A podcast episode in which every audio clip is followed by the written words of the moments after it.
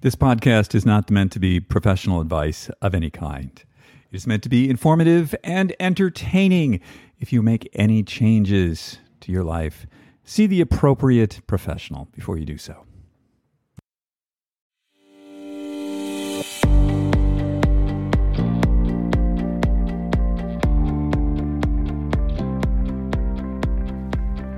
Hello, and welcome to Super Age. My name is David Harry Stewart. I'm the founder of Ageist. At Super Age, we help you live better and become the best version of yourself. And who doesn't want a super age? Welcome to episode 61 of the Super Age podcast. It is great to have you with us. This will be dropping on November the 30th, 2021.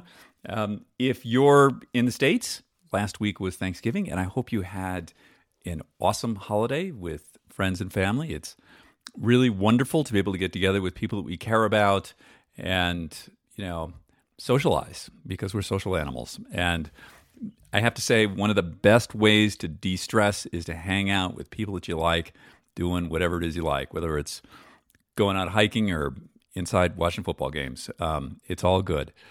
This week on the show, we're going to have Dr. Michael Breus, uh, the sleep doctor, and he's going to talk about energizing and the way our chronotypes fit together with our body types.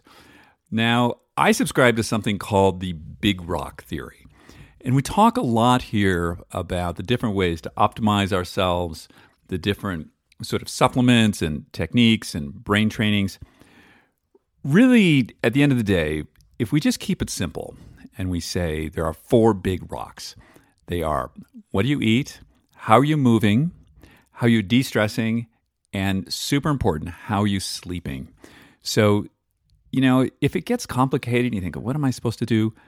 Think about how can you improve what you're doing with those four big rocks? So that's movement, food, de stressing, and sleep.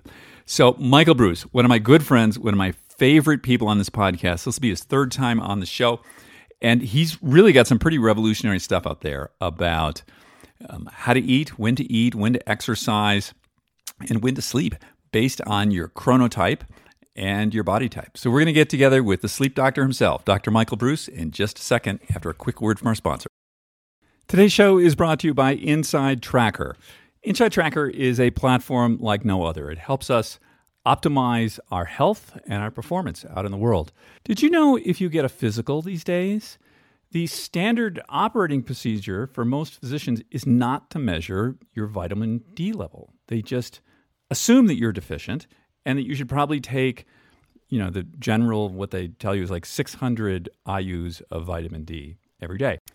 Now, I think a much better solution would be to use the Inside Tracker platform to monitor your critical biomarkers and let the platform suggest should you supplement, should you not? How much should you supplement? Are there foods you should be eating? Should you change up your behavior in some way so as to optimize your inner health? I'm a big fan of the Inside Tracker platform. I use it, I recommend it to all of our friends. And you know, it's a pretty great holiday gift. What's better than giving somebody inner health? Go to insidetracker.com slash ageist today. Save 25% on all of the products. Empower yourself with the knowledge of what's going on inside your body. Hey, Michael, how are you? I am better now that I'm talking to you, my friend. It's so great to have you back on the show. Um, it's always good to be here. And by the way, for folks out there who have not been checking out the newsletter, it's amazing. It's like one of my favorite things to get in email. First of all, the pictures are stunning. They're just absolutely beautiful, a la Dave.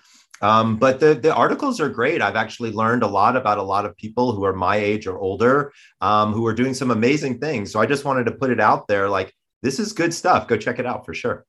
Wow. Thanks for the love, Michael. That was great. I mean, it's the truth, bro. I love this stuff. Well, so you have a new book called Energize. What? Why did you write this? You've written other books. Why did you write this book? So I'll tell you what happened. Um, so get, have to get a little slightly serious here for just a moment.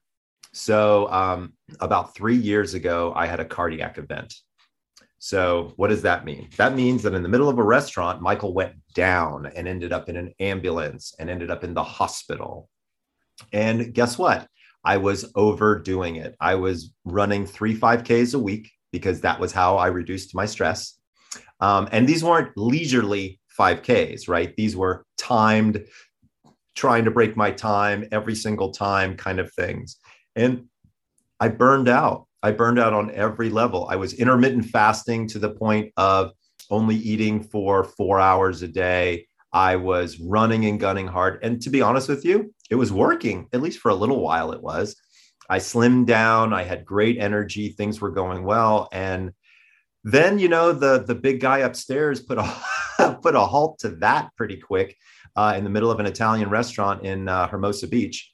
And I really had to take stock of balance. That really became my new go-to word, which was Michael, you can't you can't live your life on highs and lows and highs and lows. And let's be honest, I know how to hack my way through this. Like I'm pretty good at this stuff. And it just came to the point where my body said enough is enough. And so I was really trying to learn more about how to live a more balanced lifestyle. Now, I did it all based on my chronotypes uh, right? And so we talked, I think last time we talked about my book, The Power of When, where we talked about the four different chronotypes. And that's been awesome. Um, that's unlocked uh, all kinds of secret uh, doors for me, as well as for people who've been reading it. We've actually sold over 100,000 copies of the book now. So we've got it in a lot of people's hands. It's very interesting work, good science behind it. But something started to happen, which was um, no balance so I was talking with my good friend uh, Stacey Griffith. So Stacey is one of the founding um, trainers of a company called Soul Cycle. They do the indoor uh, bicycle classes. If you're familiar, I'm, I'm a fan. Mm-hmm. Uh, and so she said to me, she said, Michael, half my clients, even after they get off the bike, tell me they're exhausted. I'm like, why? She, I said, well, I got to be honest with you. Sometimes my clients, after I get them sleeping, they tell me they're exhausted. And and we were both kind of like that doesn't make sense. Like people if they're getting good sleep they should have energy. If they're working out you know appropriately they should have energy. And so we said let's kind of double tap and figure out what's going on here. So i turned to Stacey and i said well how do you determine what kind of workouts that you have people do? Because she doesn't just do the indoor cycling she does training and all this other stuff. And she said oh well i look at their bodies and i try to figure out which exercises that their bodies can do the best because that's how we keep motivation going right? So you don't take somebody who's morbidly obese and say it's time to run a marathon right? That shit doesn't work. So the goal is to match she said she would match their bodies to the exercise. And i said are you talking about body types? Remember back in high school dave that endomorph mesomorph ectomorph? Yeah. So she so i, I described that to her and she was like yeah i guess i kind of am thinking about that. And so i said well what do you think would happen if we took the four chronotypes and we layered across them the three body types just as an experiment to see what what could we learn? And she was like i have no idea but i'm i'm definitely excited to find out. And so here's the good news. We've had over a million and a half people take the quiz um, so we have a database of people um, with their results. So we we picked a random 5000 people and we asked them to take the body type quiz. Once we did that we decided, okay, we're now going to institute this combination of your chronotype and your body type across your 24 hour cycle to see if we can figure out how to maintain your energy level. We started with intermittent fasting. Now, uh, I, I, think you're a fan of intermittent fasting. I can't recall. Yeah, absolutely.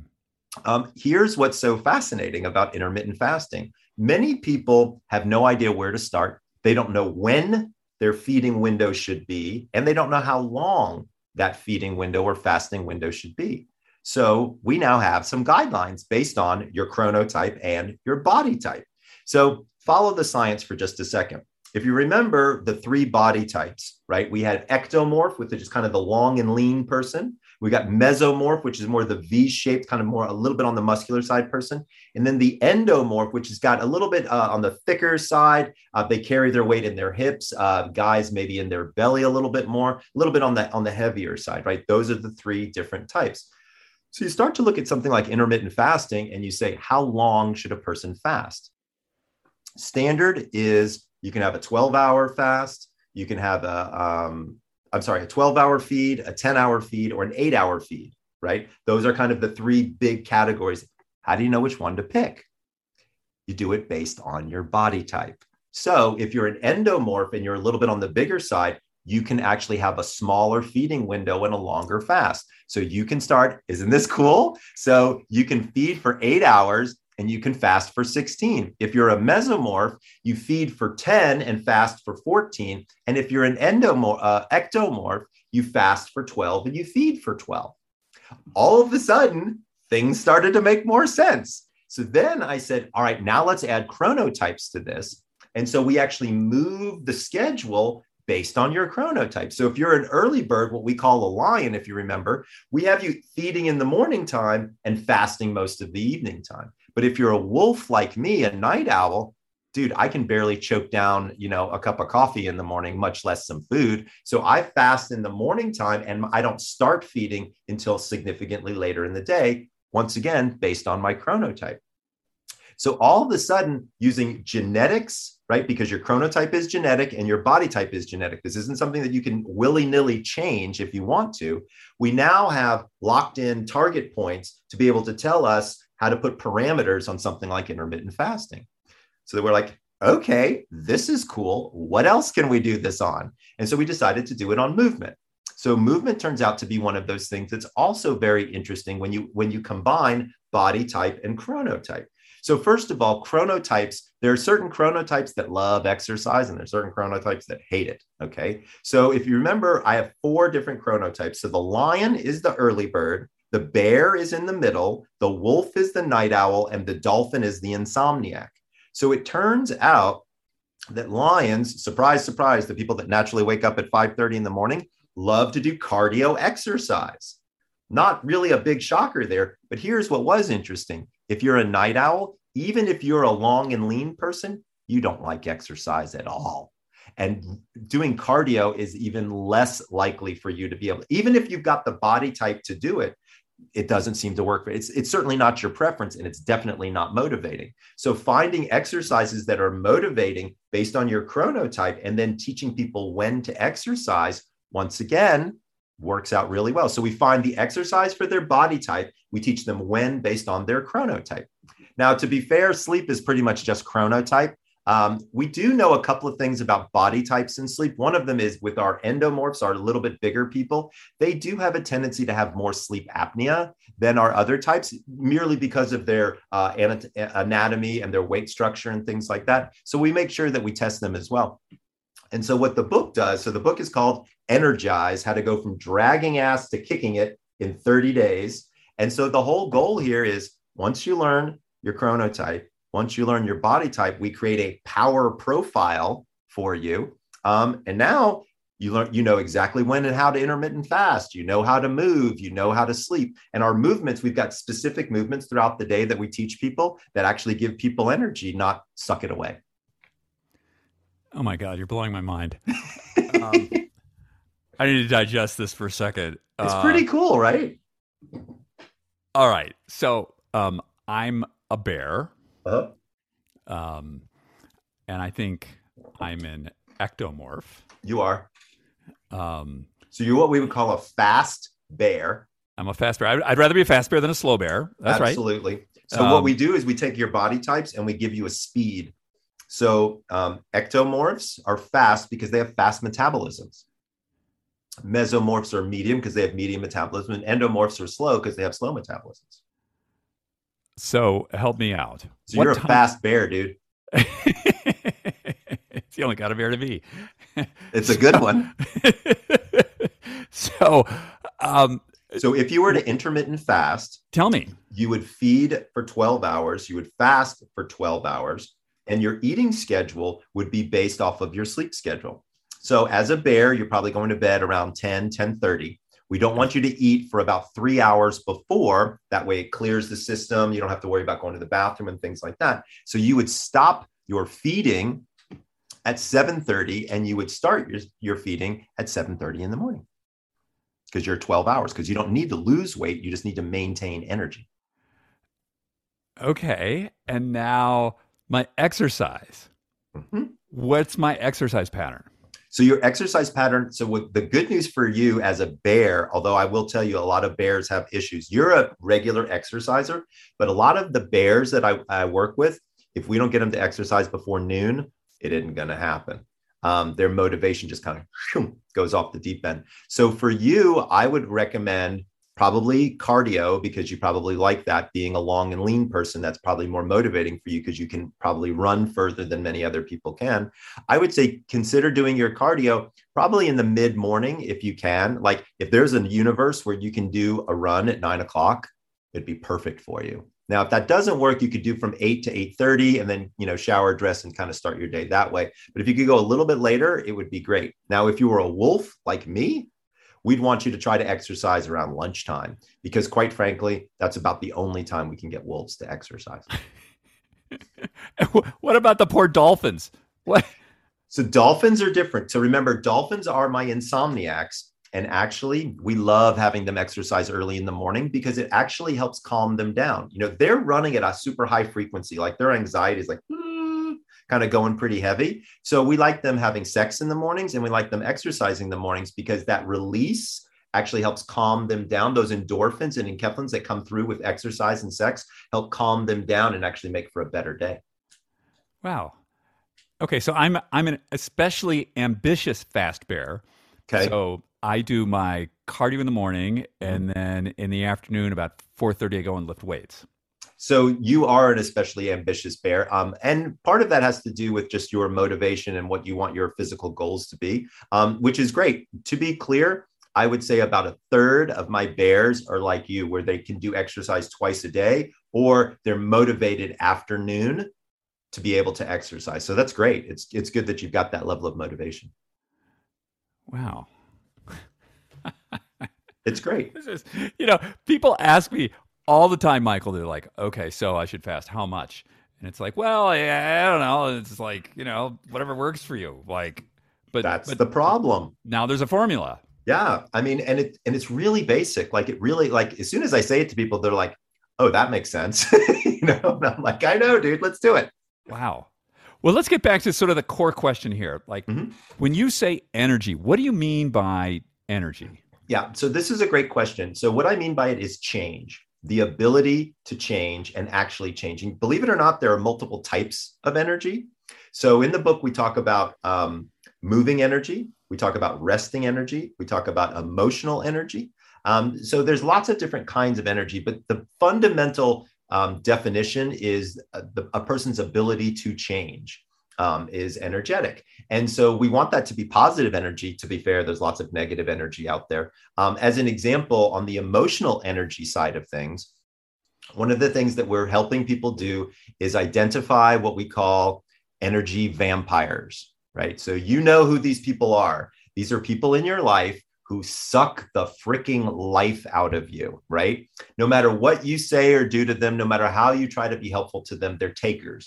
They just pull the life and energy out of you. So we teach people number one, how to identify those people. And number two, how to schedule them in or out of your life, right? Because that's one of those important things that you've got to start to recognize is you're not going to be able to help all the other people in your life if this energy vampire is taking up all of your time. Um, other aspects that we talk about on the emotional energy side, which is a lot of fun, is laughter. People don't think about it, but you know what? If you watch a 15 minutes of a comedy that you really like, like I like that show, uh, The Big Bang Theory. I don't know if you've ever seen that show. Mm-hmm. I love that show. I think it is freaking hilarious because I'm as nerdy as those guys are, and I, I can really relate to a lot of that stuff.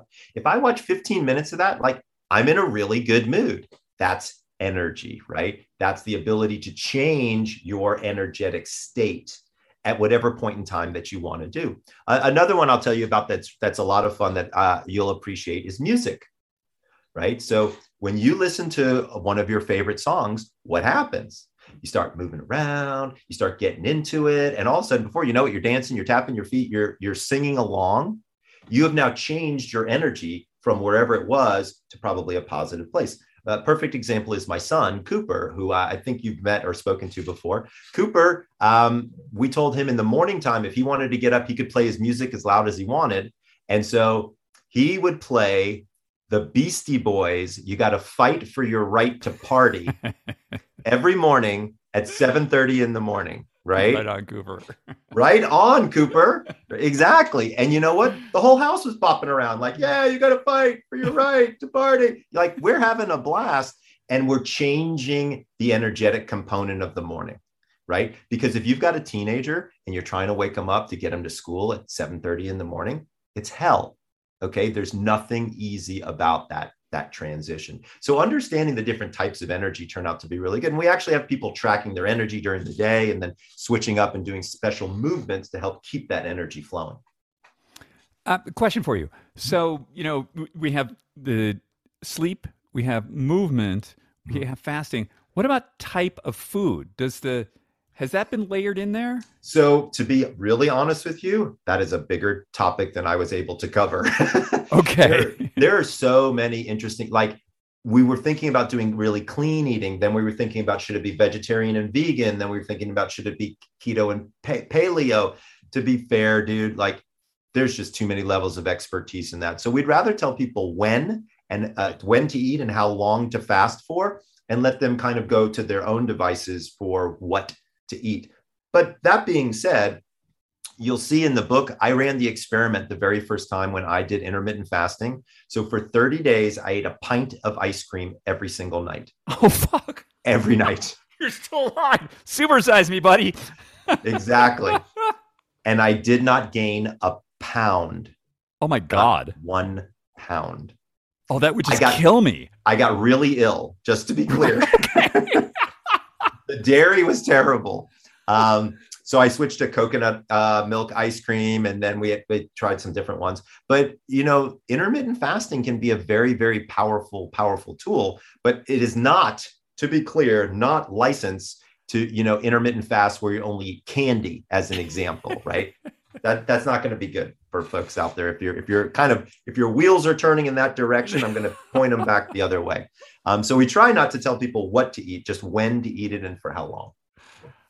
For everybody listening out there, like for 99% of the people out there, if you eat a glycemic load like what Michael was just deciding, you're going to end up with type 2 diabetes easily and all kinds of terrible things. Don't do that. Um, yeah, I was just wondering because I've sort of, um, over the last three or four months, I, my main source of food is nuts. Like, mm. I eat like walnuts and it's just like any kind of like nut thing. Absolutely. Um, seems to really work for me. And I, I like Brazil nuts because they're loaded with selenium. Right. right. That can be super duper helpful for if you have weight loss goals, um, if you have energy goals. So I've like you see me, I'm drinking my smoothie here. Yeah, what's in that, man? So I'll tell you what I've got in this. Yeah. So I have um I have uh, animal protein, so egg white protein powder. I have um, athletic greens. So I get all of my, not athletic greens, I'm sorry, Paleo Valley greens. I actually like them better than athletic greens. So I have all my greens in that. I have fresh blueberries for the antioxidants. Um, what else do I have in here? I have my selenium. So I have my Brazil nuts, and then I put a handful of almonds in there. On occasion, I've known, been known to put a scoop of almond butter in there or a banana depending upon how high my, I want my glycemic index to be, because you know bananas can really spike your glycemic index pretty high. Mm-hmm. Yep.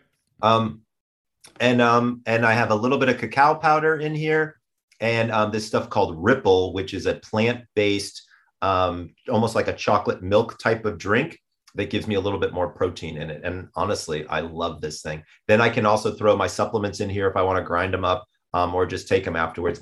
I don't know about you. I have about six or eight supplements that I take each day. I cannot take them on an empty stomach. Otherwise, it just makes me vomit. So I have to get one of these in me first. Um, and I don't eat until about one o'clock in the afternoon because I'm a wolf. So uh, I have to wait until I take my supplements. But that's what I take uh, almost every day.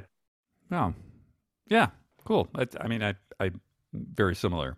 Yeah. Uh, um, it's so this is so interesting because I, I, I know that with some people, the intermittent fasting is actually really stressful on their bodies. Yeah, it is.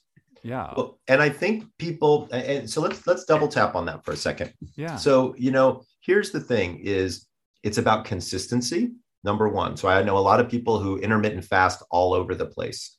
That mm-hmm. one day they're fasting at this time, the next day they're fasting at that time that's a terrible idea. You need to pick the length of your fast and you need to pick the timing of your fast and they need to be as consistent as possible. Now, to be fair, if you want them to work the best, read my book and I'll show you exactly how to do that. But if, if you don't have time to do that or you don't have an inclination to do that, just maintain a level of consistency. Otherwise, it gets super duper stressful, right? Because what happens is you're you sense so your your stomach is on a circadian rhythm right so it all comes back to sleep somehow so um, there you do have a rhythm in your gut specifically with your microbiome and so your gut is expecting certain things at certain times. And if you don't actually feed it what it needs when it needs it, it kind of looks for it elsewhere or thinks it's not going to show up or things like that. So having that level of consistency, and I know that's kind of boring, but it's like I drink the same damn shake every single day. Right. That's what I do. That's my lunch and that's with my supplements. And then I have a nice, you know, reasonable dinner and I'm off and running. That's what I tell people all the time. Doing an intermittent fast should not be stressful. If anything, it should actually be stress reducing because mm. you don't have to worry about one of the three meals that you normally would have worried about because you're probably fasting past it. Right. So maybe breakfast is no longer there or dinner is no longer there or something like that. That's number one. But I'll tell you the most interesting thing or stressful thing about for me with intermittent fasting was I missed mealtime with my family. Mm. And so what I would do is I would have like if everybody was having breakfast in the morning, I would just have a cup of hot water with some lemon and spend the time with my family because it's still an important gathering moment for your family unit. So I think that's also another way to get the stress out of it is to still participate but just don't eat. And then also really have consistency in it. And I think that will help lower stress as well. Yeah, I think that's right. I think that one of the um you know the the biggest thing you can do for your epigenome to like um, get it signaling properly is reduce your stress. And the number one way to reduce stress is have social interaction. Um, 100% right hang out with your family hang out with your family right hang out right eat with friends and i it's interesting you know one of the things that you stressed in one of our earlier calls was about this idea of consistency of sleep yes so go to sleep every night exactly the same time wake up exactly the same time, no matter what. Just just do that, right? Now, I want to I want to give a quick caveat to that. Yeah. Which is if you have to choose between the two, okay. It's the wake up time that's more important than the go to bed time. Now you might be wondering about that. Like, hold on a second, Michael. Why would the wake up time be more important than the go to bed time? So let me tell you the science behind it because it's actually quite fascinating. When you wake up in the morning at a consistent time, let's say it's 6:15 because that's roughly the time that I wake up without an alarm. When sunlight hits your eyeball, you have special cells in your eyeballs called melanopsin cells. These turn off the melatonin faucet in your brain, which allows you to kind of clear the brain fog and wake up. Now, that is a very well known scientific fact. And the more consistent you are with it, the more your body can expect mm. when to turn off the melatonin faucet. Seems pretty logical. But there's another fact that very few people know about, which is when it turns off the faucet in your head, it sets a timer for roughly 16, 14, 15, 15 hours later to start melatonin. So if you get up at 6:30 one day and it says to wake up 14, start melatonin 14 hours later, and then you sleep in on Saturday morning until 8:30, guess what? it doesn't self adjust. Melatonin is again going to be coming 15 hours later, which means you're going to naturally go to bed later if you sleep in. You see the cycle where it's going? It's just headed in the wrong freaking direction the whole way. But if you keep your wake up time consistent, and I mean seven days a week consistent, which I know that kind of sucks. Like people don't like to wake up at 6:15 on Saturday and 6:15 on Sunday. Trust me, just do it. Your entire circadian cycle re-ups every single time you do and resets that melatonin. And within about seven to 10 days, number one, you'll do it naturally. It only takes seven to 10 days, by the way, for your body to adjust to that. Um, and number two, your body starts functioning better. So there's one thing you take away from all of this, besides buy my book, which is always the thing I want people to take away from this, is wake up at the same time every single day. So then I, I got a question for you here. Fire so, away, bro. So we've got um, you go through different sleep cycles right? Mm-hmm. During the night. So what are you there's four or five? So normally? there's so there's sleep stages sleep and there's okay. sleep cycles. Sleep okay. stages are stages one, two, three, and four, and yep. REM. A sleep cycle is about a 90 minute progression where you go through those stages in a very particular order. Gotcha. And so how many of those do you go through in a night? You have five sleep cycles on you get average. Five. And and does each sleep cycle include um, REM and deep? It does, but in different amounts depending upon where you are in the night. Help me out on that. so, if it's the beginning, if it's the first third of the night, you get more stage three, four, and very, very little REM. In some cases, you may only get 30 seconds to a minute of REM, but you could get an hour and a half of stage three, four. In the back half of the night, the last third of the night, you might only get two or three minutes of stage three and four, but you might get an hour of REM. So the question is, what does REM do, and what does stage three and four do, and why is my body stacking it like that? Is there is there a purpose to this? So stage three and four sleep is your physical restoration, right? This is like bringing your car into the body shop and getting the dinks and the dents and all that kind of crap pulled out of it. Mother Nature decided to have that happen first. And here's why. If you get disrupted in the middle after three hours of sleep, you need this unit, meaning your body, to be able to hop up and get you the heck out of there. And so that restorative nature of it becomes very, very important.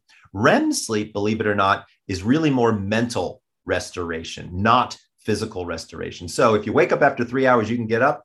You might not know exactly which way you're going, um, but you will get up and you will be able to get out and move around. So, from an evolutionary perspective, we think that stage three, four sleep, that physical restoration comes first to avoid things like predators, survival, all of that kind of stuff. Whereas REM sleep, again, in the back half of the night, is much more for kind of memory, uh, attention, focus, that sort of stuff. That is so interesting. I, I wear an Oura ring, and me too. It, it, it so it breaks it down into like light sleep, uh, REM, and deep. And my deep is always front loaded, mm-hmm. and my REM as is, it should is, be is back loaded. Right. So that right. means you're you're a human. You're you're doing this the right way, brother. Thank God. so. Um, uh, we, I had a few. Um, I let people know that I was speaking to you, and and yeah, yeah. some of our listeners wrote in, Hmm. And they have some questions here for you. Is that is that cool? I'd love it. Fire away. Okay. So the first person, I, and I know this person, she says, um, "I am a, I have a strong suspicion I have a super sleeper." But actually, she's using the wrong word there. She means um, super awaker. Uh, it's like she's an elite sleeper. It runs in her family, so mm-hmm. she's somebody who can, um, like, not sleep for right. like a couple of days and just sort of go, go, go. Okay, so that's not true. So let me tell you. So there are people in this universe that are called short sleepers. Okay. So they have a very particular genetic makeup. Believe it or not, we can almost figure it out from like a 23andMe or an ancestry.com, hmm. um, where they will only require two to three hours of sleep a night and still function like a normal human. I am, a, I am unaware of anybody who, genetically speaking, does not require sleep for 36, 48, 72 hours it just doesn't work that way. Like the body just isn't attuned that way. Right. Um, it'd be interesting to see if that person uses any caffeine or stimulants to help keep them awake, or if it's all just natural that they're not awake. They could be an extreme short sleeper, which would be hyper rare, um, but it would run in families. So that wouldn't necessarily be the craziest idea I've ever heard. But for most people out there, the lower level limit on sleep is about five and a half uh, five and three quarter hours. Once you get less than that, your ability to drive a vehicle is highly fragmented and can be quite dangerous. Um, you you would actually be considered drunk behind the wheel if you get less than about five five and a half hours of sleep, just from a reaction time standpoint and and things of things of that nature. Um, upper level limit um, is about nine nine and a half hours. Now you might be saying, well, can you sleep too much? Believe it or not, you kind of can. So if the body allows you to sleep more than nine hours, the red flag that's going up for me is quality, right? So remember, sleep is not just a quantity game, it's a quality game as well. And so if you're sleeping nine, 10, 11 hours, I mean, I got people who turn to me like, Michael, if I don't get my 10 hours, you know, I'm done. The very first thing I want to do on that person is do a sleep study. I want to know what the quality of their sleep. Could they have a mild case of sleep apnea, which is extending their sleep? Could they have a variant of narcolepsy, uh, restless leg syndrome? Those types of things are things that I would worry about. But for your average, normal, healthy human, I would argue somewhere between six and a half and probably eight, eight and a half is a reasonable range in which to function. Now, my sleep, uh, I can't remember if I ever did I ever tell you the story about how I ended up only sleeping six hours and 15 minutes every night? I'm dying to know. So I'm the sleep doctor, and I'm here to tell you I only sleep six hours and 15 minutes. So I ran an experiment about the consistency of my sleep. So for, for the experiment, what I decided to do was have consistency in my bedtime, not my wake up time, because I wanted to see what time I would naturally wake up. I'm a midnight guy. I go to bed right around midnight. So when I first started the experiment, I would go to bed at midnight and I wake up around 7:30, 7:35 or so. Keeping it as consistent as I could within a month, I was waking up at 7:15. About two months later, I was waking up at seven o'clock. About three months after that, I was waking up at 6:45. All within a year, my body wouldn't allow me to sleep longer than six hours and about 15 minutes because of the consistency and that I was sleeping within my chronotypical swim lane, if you will, right? Because I'm a night owl. So all of the sudden, I found this consolidation. Dude, I got like an hour and a half more to my day. Like I literally found time in my day by having a more consistent sleep schedule based on my chronotype. okay. So I got to know something. Since you were an Oura ring, Yeah. what's your what's your sleep efficiency?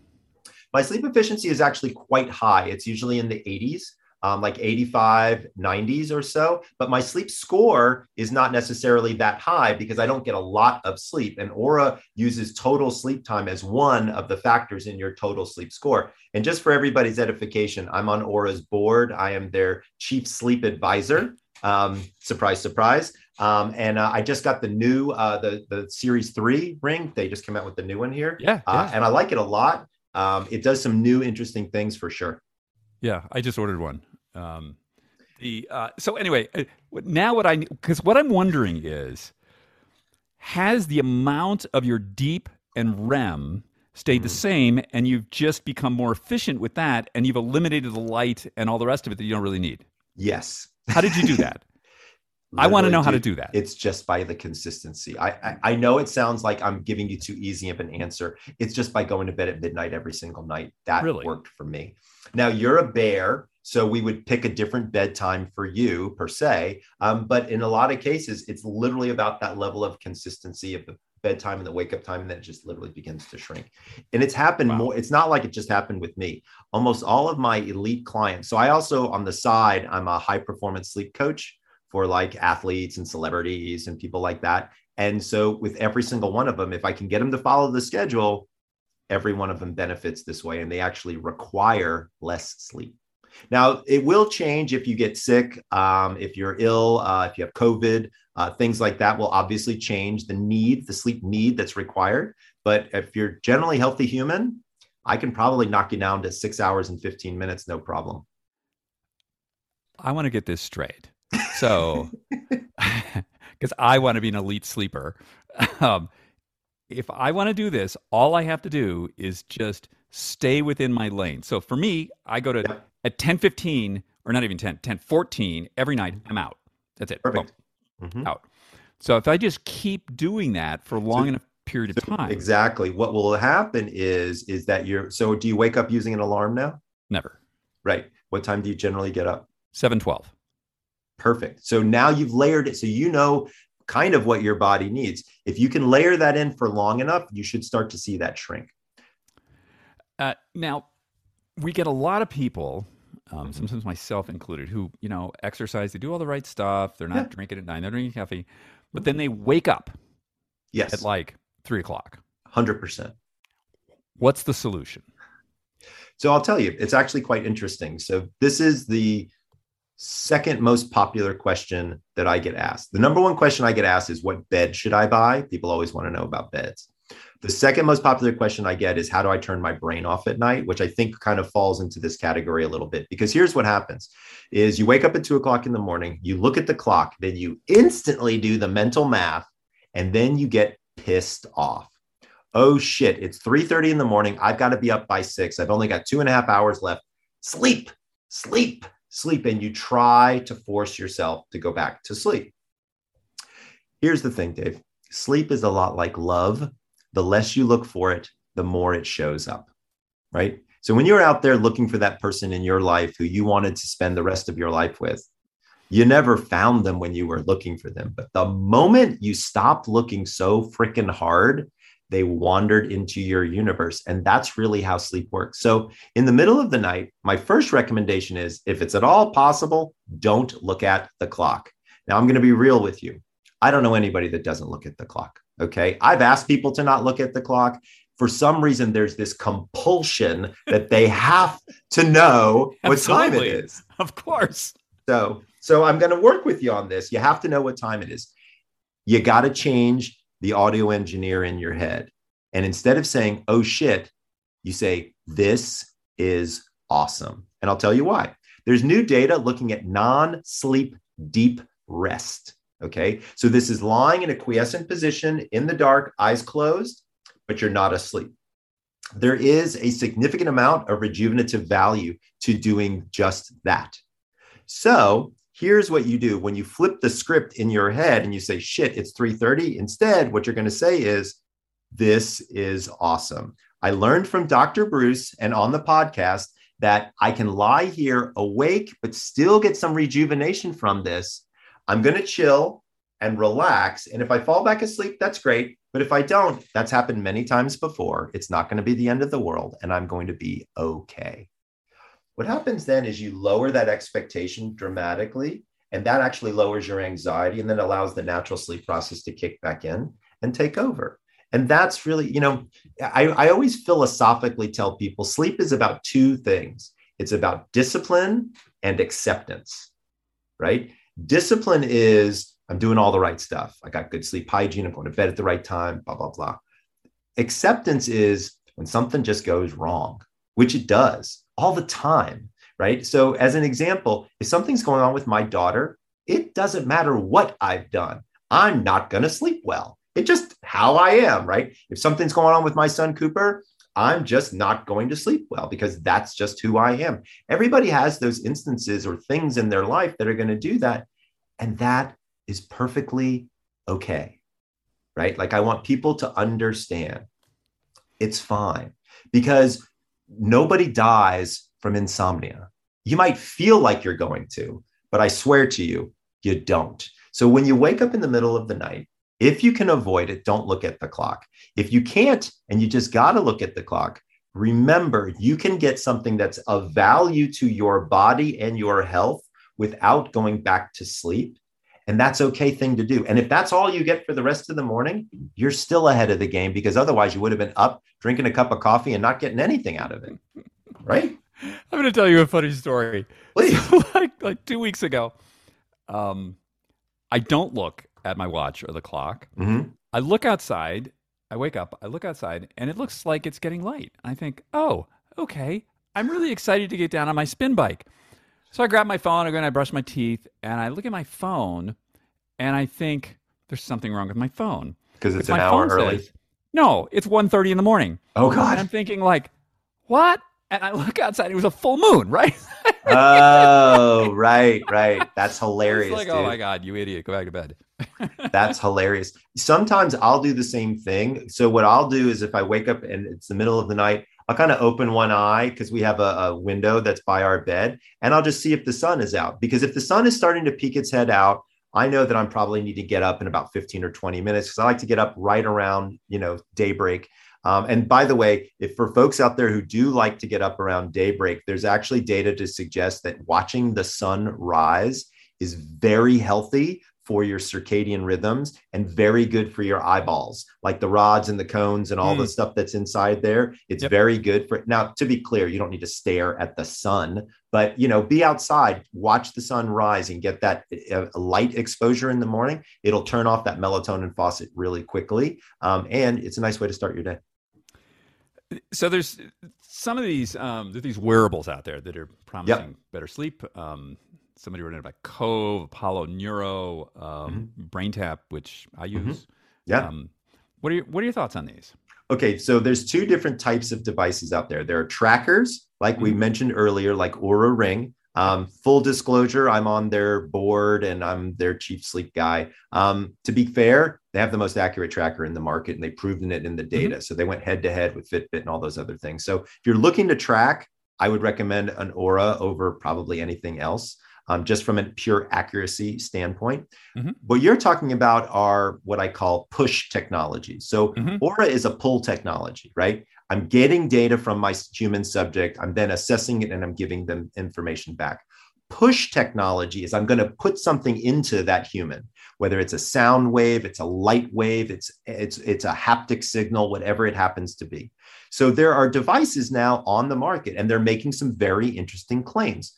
Um, my two favorite that are in this kind of genre that are not thermoregulatory because there's a bunch that actually regulate your body temperature are BrainTap the one that you had mentioned um, and apollo um, both of these are very very interesting so apollo i like the science behind it and um, also i'm i so just so that you're everybody out there is aware i've spoken at length with people at BrainTap so i really do understand their uh, science, and I do support um, them by selling their product. Um, and the same with Apollo Neuro. I, I love their science. It's really interesting stuff.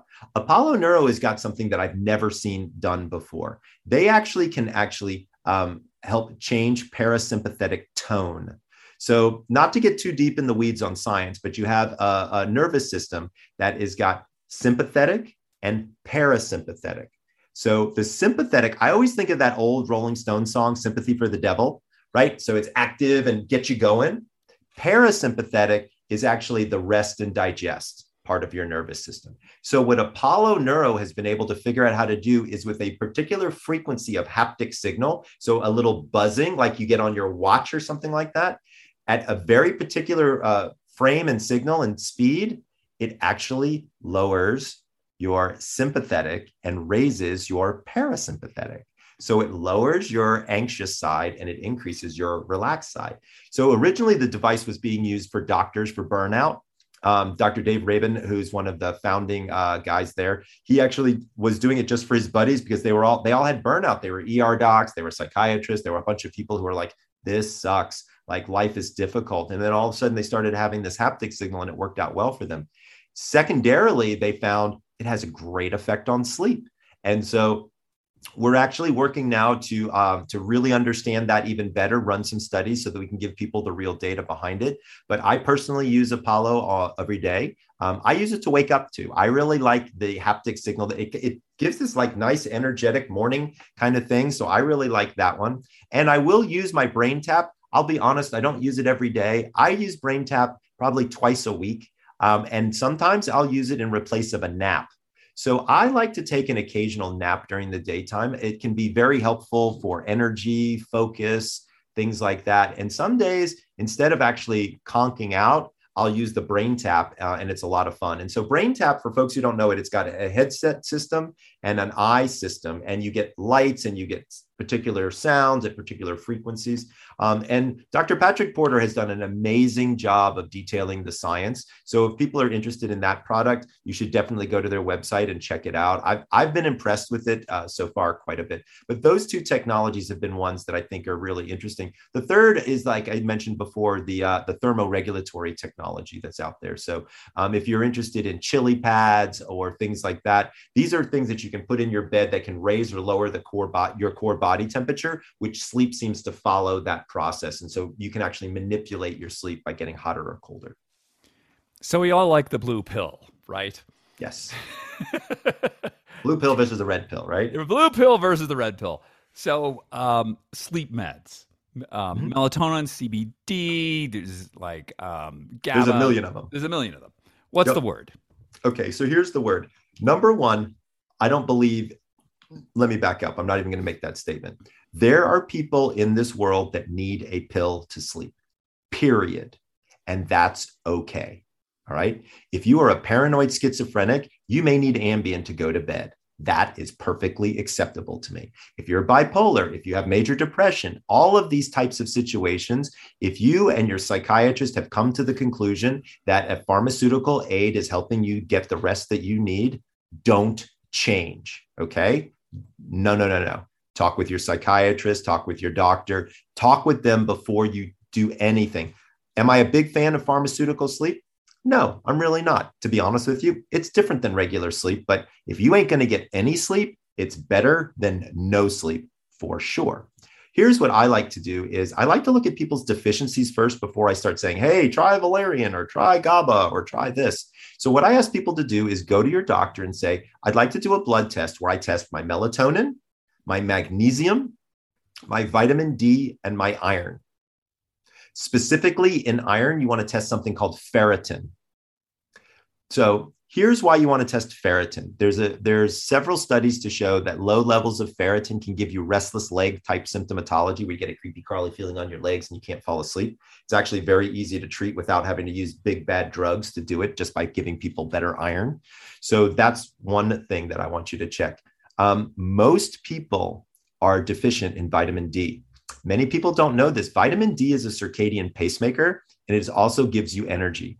I personally take 10,000 international units of vitamin D every single day. Um, I recommend it to people. Talk with your doctor first, but it, it is definitely one of those things, and it's cheap. You can get D3 at like you know the drugstore for like eight bucks for like a gazillion of them. Michael, what's your vitamin D level in your blood? So that's a so it's a great question. So looking through absorption becomes an issue as right. well. So, right. one of the things that I'm right now searching for is to find a better way to absorb vitamin D. Now, to be fair, I'm in the sunshine every single I mean, we live in Southern California, so I have the fortunate good fortune of having sunshine like 300 days a year. So, I try to do that, but my vitamin D levels aren't fantastic. I think I was in the like 50 range, 55 range, and I take hmm. 10,000 units a day. So, absorption is an issue. So we're trying to find better ways for me to absorb vitamin D um, for my body. And so we're, we're actually walking down that path right now. I'm starting to learn a little bit more about my body chemistry, which is kind of cool. Um, magnesium is the other biggie. So many people are deficient calm. in magnesium. I take calm before I go to bed. I so. I like calm. Calm has got a. It, so for if folks don't know, calm is a powder. It's a magnesium powder. Now, if you're looking to, uh, if you get a, a result that says you, you, have low levels of magnesium, believe it or not, there are six different types of magnesium. Mm. Um, the one that seems to help sleep the most is called magnesium threonate, like the number three. So it's uh, T H R E O N A T E, magnesium threonate, appears to have the best absorption and the biggest effect on sleep. Next would be uh, magnesium glycinate, um, because that is a big one. And I think that's the one that's used in Calm, but don't quote me on that. I'm citrate. not 100% sure. But citrate is the third one that calm, I would, yeah. that I would, uh, calm, yeah. right, uh, uh, recommend. Again, absorption, uh, effects on sleep, things of that nature. Now, I will. I want to go back to vitamin D for just a second sure. um, and give people a, a, a, little kind of warning. Um, with vitamin D in particular, um, we now know that 98% of the COVID deaths are in people who are vitamin D deficient. 98%. Okay. So it's not a small number. I'm not suggesting that if you take vitamin D, you're not going to die from COVID. But what I am telling you is you should take more vitamin D. yeah, it's a huge component of the immune system. It's a massive component of the immune system. It does a lot of very interesting things. Um, obviously, you want the kind that absorbs the best. Um, and that's going to have some variability on you based on your age, your gender, your medical condition, uh, blood chemistry, things like that. You mentioned that vitamin D is um, involved with circadian rhythm. So um, but it takes a while to like cycle up in the bloodstream. Does it, so it doesn't really matter what time of day. Like, do you have to take it at a certain time of day? So I will tell. So no, you don't have to take it at a certain time of day. I will take you. I take mine in the mornings, and to be very honest with you, I notice when I don't take it. I don't know what it is. It just feels like I'm off. It just feels like I'm not mm. kind of on my regular pace. So for me, I take it every morning at, at you know right when I wake up, type of thing, and uh, it works out well. Yeah, I've been taking vitamin D. I've started taking 5,000 international units a day. Mm-hmm. And but it took me a year to get my level from 35 to 45. I told you. And and now I'm and now sort of I go like every other day. I do like 5,000 one day, 10,000 the next day. Mm-hmm. Yeah. 10,000 just seems like an insane amount to take. It sounds like it's an insane amount to take, but it's literally one of these itty bitty teeny tiny pills. Um, I, am currently searching for something that's got a little bit better absorption than regular D3. Um, and that's why I also kind of supplement with sunlight. Um, and I'm mm-hmm. serious. I spend 15 minutes in the sun. And by the way, that's the only that's the amount of time that you need for your body to actually start to generate vitamin D is 15 minutes in the sun. You don't have to be out there for hours. You don't have to be lying at the beach. Um, so getting back to your original question about supplements and Yeah. um, and uh, medications um, my first thing is blood work i want to make sure the body isn't deficient in something that we're trying to replace it for so Mm. i'd rather we work on your vitamin d and your magnesium and your iron uh, to make sure that those are all functioning properly first now if those are all good then we get into what are the supplements that are out there and when should i use them so, um, as an example, melatonin is a supplement that many, many people use. So, let's talk just really briefly about what is melatonin and how does it work. Remember, guys, melatonin is a hormone. It's not a root. It's not a supplement. It's a hormone that got under the FDA uh, because it wasn't classified as something that the FDA had to regulate. Here's the problem you can put just about any amount of melatonin in anything that you want, and it's perfectly legal to do. The appropriate dose, based on the data out of MIT, is between a half and one and a half milligrams. 95% of melatonin is sold in an overdosage format, meaning they're in three, five, even 10 milligrams. Okay. This is terrible. This is the reason why so many people say to me, I take melatonin and it gives me crazy dreams.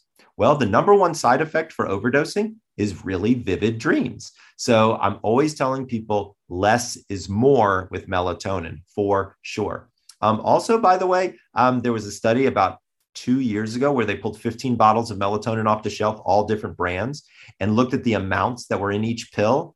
Not one of them was what it said on the label. Not one. Half of them were over and half of them were under, roughly. So you may not be getting what you think you're getting. And do you want do you want the melatonin to start the sleep cycle, or do you want it consistent through? Do you want time release, or do you want it in the beginning? So honestly, time release melatonin sounds like the stupidest idea in the universe to me. Okay. Um, because why would you want more melatonin halfway through the night? Your body is already, here's the thing that people don't understand your body's already producing melatonin. 95% of people have plenty of melatonin on board. It might not show up at the right time because remember, we were talking about how if you change your bedtime and your wake up Yeah. time, your melatonin gets all wonky. That's really what's happening. People are sticking a supplement in them that nine times out of 10 they really don't need. If they just had a consistent wake up time and a consistent bedtime, there'd be no need for them to take melatonin. Wow. Right on. Uh, I can't wait to get this book. I'm so. I, I just. I'm. Thanks, bro. I'm an optimizer, Michael. I know this is your this is up your alley. Oh, and I've got a couple of other fun things to tell your audience Yeah, about some me. products that I started working with that I Yeah. love right now. yeah. So um, one of the big things that I like to do is talk to people. Oh, sorry about that. About um, sinuses and breathing. Yeah. Right. So remember, air is your important fuel factor for sure. Um, there was a great book that came out not too long ago by James Nestor called Breath. Absolutely. James is a dear friend, and he talked about mouth taping. He talked about Yeah. the importance of breathing through your nose.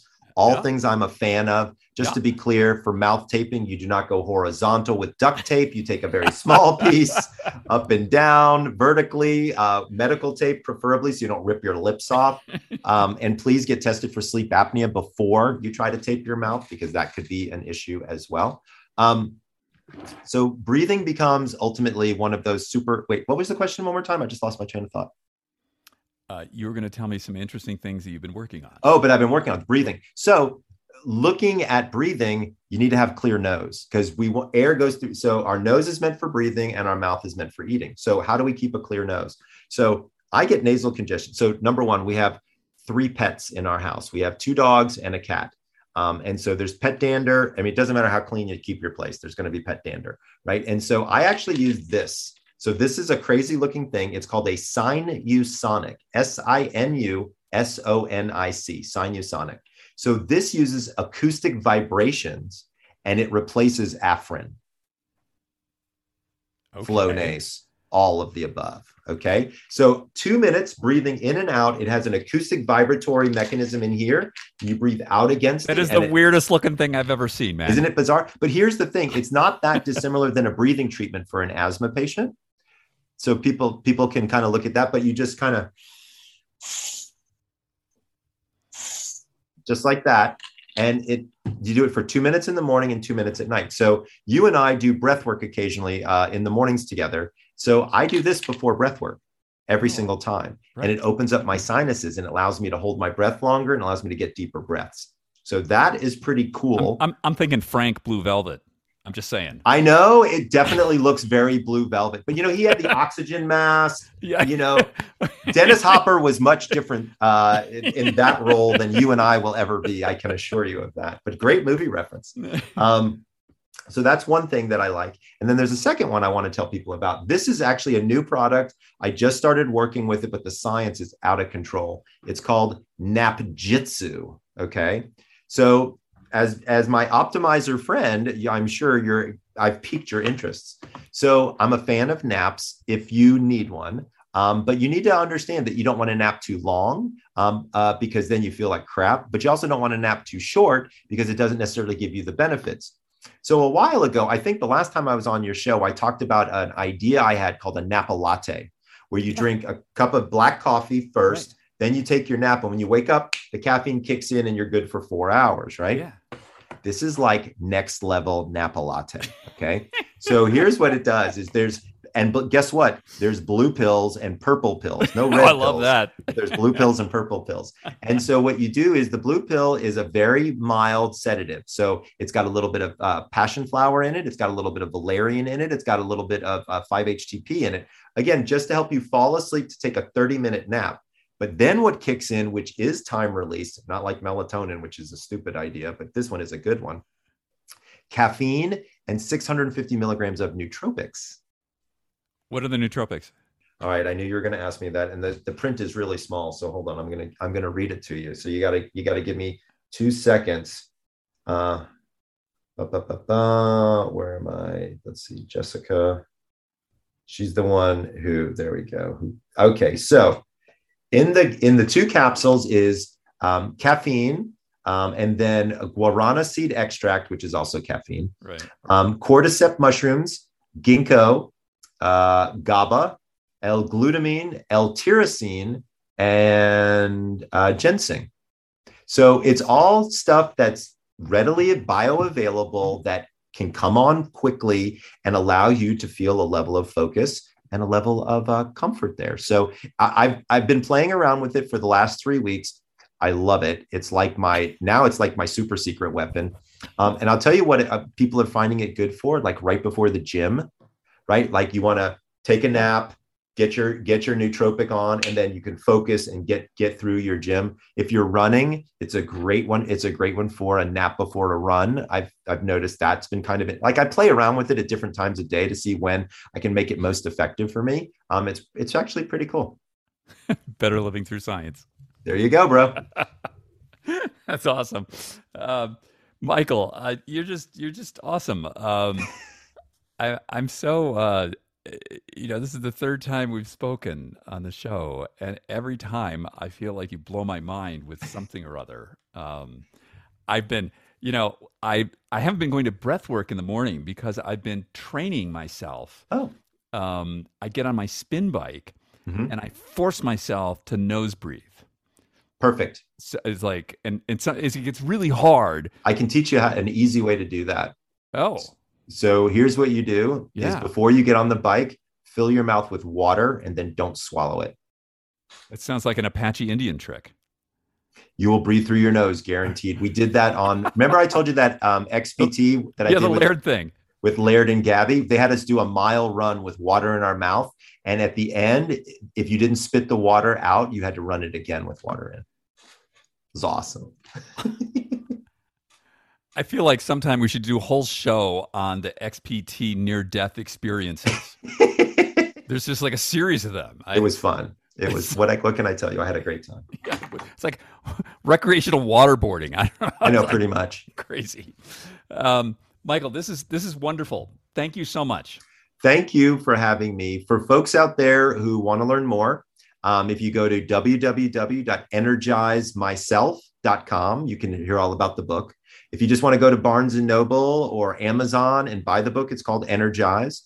Um, or if you want to learn more about me, you can wander over to my website, which is thesleepdoctor.com. And I have that as my social handle for Twitter, Facebook, YouTube, um, TikTok. Would you believe I have a TikTok video that's got 1.5 million views right now? I'm going to go there right after we do this. I need to go see to, you on TikTok. Go to TikTok and uh, search for Sleep Doctor. You're going to be shocked. It's hilarious. um, and for anybody who has a sleep disorder, um, Michael's the guy. Um, you want to you want to speak to him. Get get yourself straight. Absolutely, absolutely. Thanks, guys. It has been awesome to be here. And once again, if you're not reading the whole newsletter, you're missing out. I'm telling you, the stories in it and the photography is spectacular. It's it's a real joy. So really well done. Ah, you're the best, Michael. Thank you, Mr. Michael Breus. He's awesome. One of my one of my good friends, and um, just really happy to have him in my life. Uh, so, a reminder to everybody: the four big rocks, right? Movement, de-stressing, food, and of course, sleep. Get yourself straight on those, optimize those, and you're going to get yourself a long way. Next week, we got another great guest. If you, hey, but if you have any questions for Michael, um, any sort of sleep questions, any questions for me, hit me up, David, superage.com. I answer all of my email directly and personally. And if you can, do us a favor, please leave a comment, leave a rating on whatever platform you're listening to us on, and perhaps share it with a friend because that's the only way we get other people to find out how to super age. And the more of us super aging, the better. Everybody, have a wonderful week, and we'll see you all next week. Take care now.